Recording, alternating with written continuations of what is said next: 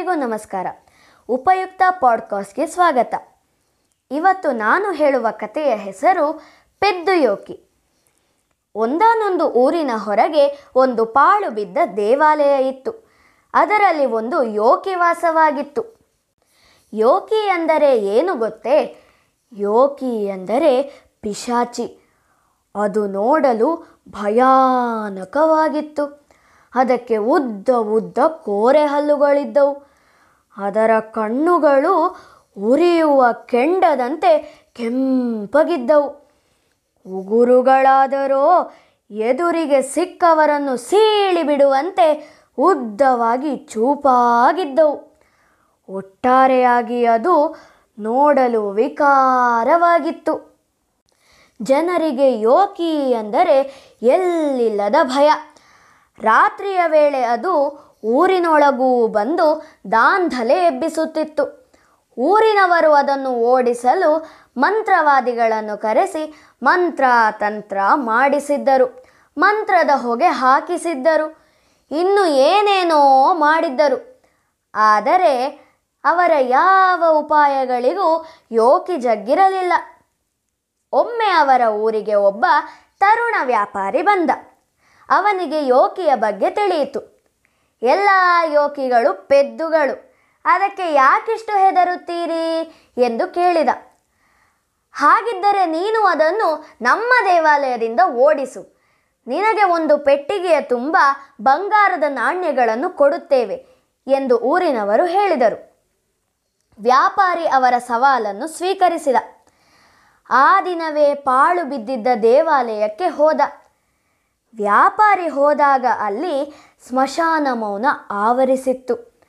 ಅವನು ದೇವಾಲಯದ ಜಗಲಿಯಲ್ಲಿ ಕಂಬಕ್ಕೆ ಒರಗಿ ಕಾಲು ನೀಡಿ ಕುಳಿತ. ಯೋಕಿ ಮರೆಯಿಂದಲೇ ಅವನನ್ನು ನೋಡುತ್ತಿತ್ತು. ವ್ಯಾಪಾರಿ ದೊಡ್ಡದಾಗಿ ಆಕಳಿಸಿದ.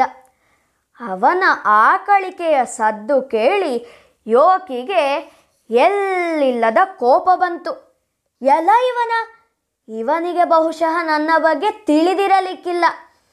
ಇಲ್ಲದಿದ್ದರೆ ಇಷ್ಟು ಆರಾಮವಾಗಿ ಕಾಲು ನೀಡಿ ಕುಳಿತಿರಲು ಸಾಧ್ಯವೇ ಇಲ್ಲ. ಇವನನ್ನು ಈಗಲೇ ಹೆದರಿಸಿ ಓಡಿಸುತ್ತೇನೆ ಎಂದು ಅದು ನಿರ್ಧರಿಸಿತು. ಒಂದೇ ನೆಗೆತಕ್ಕೆ ಅದು ವ್ಯಾಪಾರಿಯ ಮುಂದೆ ಧುತ್ತೆಂದು ಹಾರಿ ನಿಂತಿತು. ಯಾರೋ ನೀನು ಇಲ್ಲಿಗೆ ಯಾಕೆ ಬಂದಿದ್ದಿ ಎಂದು ಅರಚಿತು. ವ್ಯಾಪಾರಿಗೆ ಅದನ್ನು ನೋಡಿ ಹೆದರಿಕೆ ಆಯಿತು. ಆದರೂ ಸಾವರಿಸಿಕೊಂಡ. ಇನ್ನೊಮ್ಮೆ ಜೋರಾಗಿ ಆಕಳಿಸಿ, ಹೇ ಬೊಬ್ಬೆ ಹಾಕಬೇಡ, ನನಗೆ ನಿದ್ದೆ ಬರುತ್ತಿದೆ, ದೂರ ಹೋಗಿ ಬಾಯಿ ಮುಚ್ಚಿ ಕುಳಿತುಕೋ ಎಂದ. ನಾನು ಯೋಕಿ, ಈ ದೇವಾಲಯ ನನ್ನದು, ನಿನ್ನನ್ನು ಈಗಲೇ ಕತ್ತರಿಸಿ ಹಾಕುತ್ತೇನೆ ಎಂದಿತು ಯೋಕಿ. ಈ ದೇವಾಲಯವನ್ನು ನೋಡಿಕೊಳ್ಳಲು ದೇವತೆಗಳ ಚಕ್ರವರ್ತಿ ನನ್ನನ್ನು ಕಳಿಸಿದ್ದಾನೆ. ಇದೀಗ ನನ್ನದು, ನೀನೀಗ ನನ್ನ ಸೇವಕ. ನಾನು ಹೇಳಿದ ಕೆಲಸಗಳನ್ನೆಲ್ಲ ನೀನು ಮಾಡಬೇಕಾಗುತ್ತದೆ. ನಾನೀಗ ಒಂದು ನಿದ್ದೆ ಮಾಡುತ್ತೇನೆ. ಎದ್ದ ಬಳಿಕ ನಿನಗೆ ಕೆಲಸ ಹೇಳುತ್ತೇನೆ. ನಿನಗೆ ಮಾಡಲು ಸಾಕಷ್ಟು ಕೆಲಸ ಇದೆ. ಈಗ ಹೋಗಿ ಬೇಕಾದರೆ ಆರಾಮ ಮಾಡಿಕೋ ಎಂದ ವ್ಯಾಪಾರಿ. ಯೋಕಿ ದಂಗಾಯಿತು. ಇಲ್ಲಿಯ ತನಕ ಅದರ ಬಳಿ ಈ ರೀತಿ ಯಾರೂ ಮಾತನಾಡಿರಲಿಲ್ಲ. ಇವನು ನಿಜವೇ ಹೇಳುತ್ತಿರಬೇಕು, ಅದಕ್ಕೆ ಇಷ್ಟು ಧೈರ್ಯದಲ್ಲಿದ್ದಾನೆ ಎಂದು ಅದು ಯೋಚಿಸಿತು.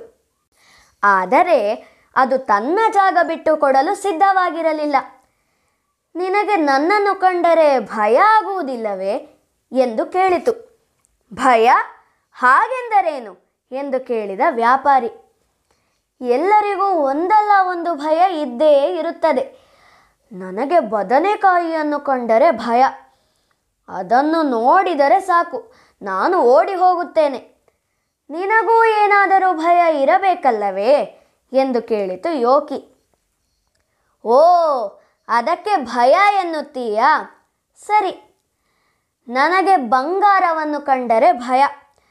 ಅದರ ಬಣ್ಣ ನೋಡಿದರೆ ಸಾಕು, ನಾನು ಹೆದರಿ ಓಡಿ ಹೋಗುತ್ತೇನೆ ಎಂದ ವ್ಯಾಪಾರಿ. ಹಾ, ಈ ಮನುಷ್ಯನ ಗುಟ್ಟು ತಿಳಿಯಿತು.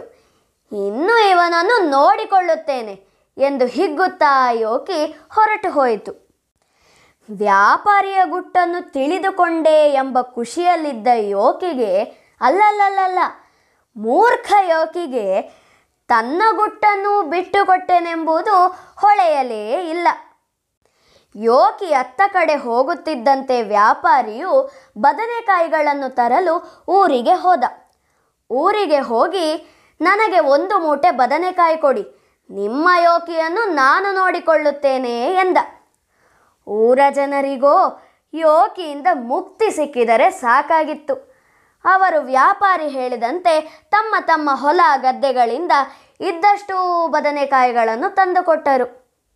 ಮರುದಿನ ವ್ಯಾಪಾರಿಯು ಬದನೆಕಾಯಿಯ ಮೂಟೆ ಹೊತ್ತುಕೊಂಡು ಪಾಳು ಬಿದ್ದ ದೇವಾಲಯಕ್ಕೆ ಹೋದ. ಮೂಟೆಯನ್ನು ಒಂದೆಡೆ ಇರಿಸಿ ಜೋರಾಗಿ ಆಕಳಿಸಿದ. ಅವನ ಸದ್ದು ಕೇಳಿ ಯೋಗಿ ಓಡಿ ಬಂತು. ಅದರ ಕೈಯಲ್ಲಿ ಒಂದು ಚೀಲದ ತುಂಬ ಬಂಗಾರ ಇತ್ತು. ನೋಡು ನೋಡು, ಇದನ್ನು ನೋಡು ಎಂದು ವ್ಯಾಪಾರಿಗೆ ಬಂಗಾರವನ್ನು ತೋರಿಸಿತು. ವ್ಯಾಪಾರಿ ಭಯಗೊಂಡವನಂತೆ ನಟಿಸಿದ. ಅಯ್ಯೋ ಎಂದು ಕೂಗುತ್ತಾ ದೇವಾಲಯದ ಸುತ್ತ ಓಡಿದ. ಯೋಗಿ ಅಟ್ಟಹಾಸ ಮಾಡುತ್ತಾ ಬಂಗಾರ ತುಂಬಿದ ಚೀಲವನ್ನು ತೋರಿಸುತ್ತಾ ವ್ಯಾಪಾರಿಯನ್ನು ಅಟ್ಟಿಸಿಕೊಂಡು ಬಂತು. ವ್ಯಾಪಾರಿ ದೇವಾಲಯಕ್ಕೆ ಒಂದು ಸುತ್ತು ಹೊಡೆದು ಬದನೆಕಾಯಿಯ ಮೂಟೆ ಇರಿಸಿದಲ್ಲಿಗೆ ಬಂದ. ಮೂಟೆಯಿಂದ ಬದನೆಕಾಯಿಗಳನ್ನು ತೆಗೆದು ಯೋಗಿಯತ್ತ ಎಸೆದ. ಬದನೆಕಾಯಿಗಳನ್ನು ನೋಡುತ್ತಲೇ ಯೋಗಿ ಹೌಹಾರಿತು. ಬಂಗಾರದ ಚೀಲವನ್ನು ಅಲ್ಲೇ ಎಸೆದು ಎದ್ದೆನೋ ಬಿದ್ದೆನೋ ಎಂದು ಓಡಿ ಹೋಯಿತು. ವ್ಯಾಪಾರಿ ಬಂಗಾರದ ಚೀಲವನ್ನೆತ್ತಿಕೊಂಡು ಊರಿಗೆ ಹೋದ. ನಿಮ್ಮ ಯೋಗಿಯನ್ನು ಓಡಿಸಿದ್ದೇನೆ. ದೇವಾಲಯದ ಸುತ್ತ ಯಾವಾಗಲೂ ಬದನೆಕಾಯಿಗಳನ್ನು ಕಟ್ಟಿಯಿಡಿ, ಯೋಗಿಯಂತೂ ಮರಳಿ ಬರುವುದಿಲ್ಲ ಎಂದು ಹೇಳಿದ. ಊರಿನವರು ಅವನಿಗೆ ಕೊಟ್ಟ ಮಾತಿನಂತೆ ಒಂದು ಪೆಟ್ಟಿಗೆಯ ತುಂಬ ಬಂಗಾರದ ನಾಣ್ಯಗಳನ್ನು ಬಹುಮಾನವಾಗಿ ಕೊಟ್ಟು ಸನ್ಮಾನಿಸಿದರು. ವ್ಯಾಪಾರಿಯು ಅದೇ ಊರಿನಲ್ಲಿ ಒಂದು ಮನೆ ಕಟ್ಟಿ ಸುಖವಾಗಿ ವಾಸವಾಗಿದ್ದ. ಅಂದಿನಿಂದ ಯೋಗಿಯು ಆ ಊರಿನಲ್ಲಿ ಕಾಣಿಸಿಕೊಳ್ಳಲಿಲ್ಲ. ಪುಟಾಣಿ ಕತೆ ಪ್ರಸ್ತುತಪಡಿಸಿದವರು ಅವನಿ ಶುಕ್ಲಮರ್ವ. ಧನ್ಯವಾದಗಳು.